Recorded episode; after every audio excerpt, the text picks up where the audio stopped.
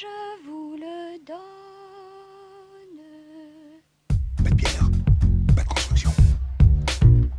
Pas de construction, pas de palais. Pas de palais, pas de palais. Ah, attendez, je, je- je vous rends vos souliers parce que j'ai peur de vous les agrandir. Ah, mais vous me les abîmez, dites donc. Vous me dites, euh, l'autre folle va rappliquer, l'autre folle va rappliquer. Moi, je vois arriver une femme, je me dis, c'est elle, c'est la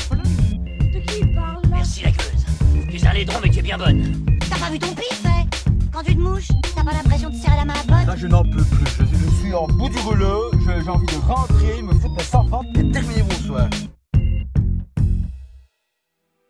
Film du cinéaste argentin Damian Zifron qui revient après son dernier métrage Les Nouveaux Sauvages sorti en 2014 qui avait été plébiscité.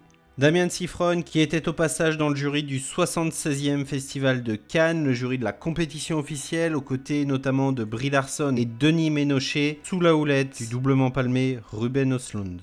Au casting donc de Misanthrope, on y retrouve Shailene Woodley, euh, que vous connaissez forcément pour son rôle dans Divergente, et Nos étoiles contraires entre autres, et également Ben Mendelssohn, le directeur Orson Krennic dans Rogue One. On retrouve également Ralph Ineson et Richard Zeman.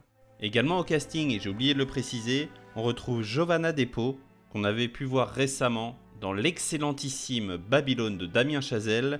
Il n'était autre que Sidney Palmer, le trompettiste. Le tireur aura été aperçu dans la zone du port. Allez voir et confirmez. Il y a 29 victimes. Chacun de ces tirs a fait mouche. Pas de douille. Pas un seul cheveu ou la moindre empreinte. Il ne veut pas mourir. Et il ne veut surtout pas être retrouvé. Nous allons le décevoir. Je vais bosser pour le FBI. Le FBI n'a pas voulu de vous. L'évaluation psychologique vous a fait échouer. Agressive, addictive et antisociale. C'est le profil des personnes qu'on emprisonne, pas qu'on engage. Je pense que vous avez de l'instinct. Transformez-le en carburant pour alimenter de nouvelles théories. Genres différents, certains sont vieux, d'autres jeunes. Y a aucune logique. Quelqu'un l'a entraîné, quelqu'un l'a aimé, quelqu'un lui a vendu son arme. Si on trouve ces gens, on trouvera notre gars.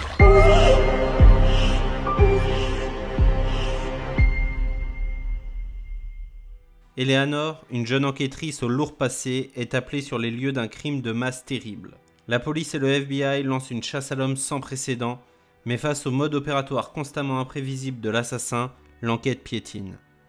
Eleanor, quant à elle, se retrouve de plus en plus impliquée dans l'affaire et se rend compte que ses propres démons intérieurs peuvent l'aider à cerner l'esprit de ce tueur si singulier. Encensé depuis sa sortie, le film a su gagner en popularité grâce aux bouche à oreille. Nonobstant une distribution assez timide, le film s'impose comme un pilier majeur dans le genre thriller policier de ces dernières années. Soyez préparés en allant voir le film, c'est assez violent, c'est assez brutal. Le film, tout comme le personnage de Eleanor, affronte la mort de pleine face.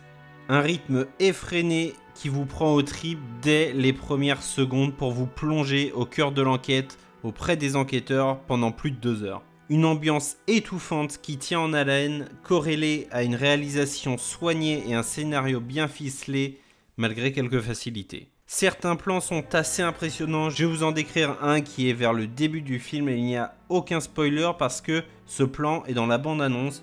C'est tout simplement lors de la première tuerie, une fois que la première tuerie a eu lieu, on place un laser sur une des scènes de crime qu'on allume qui pointe un appartement en face de la rue, puis on voit un second faisceau s'allumer rejoignant exactement le même appartement que le premier, puis un troisième. De là, un petit travelling nous rapproche de la fenêtre pour apercevoir l'appartement qui explose. C'est si simple, mais tellement bien réalisé. En bref, c'est un thriller de haute volée avec des acteurs qui, sans forcément briller, font le taf et arrivent à nous transmettre une émotion. En bref, un film avec de belles envies de cinéma, c'est à découvrir absolument.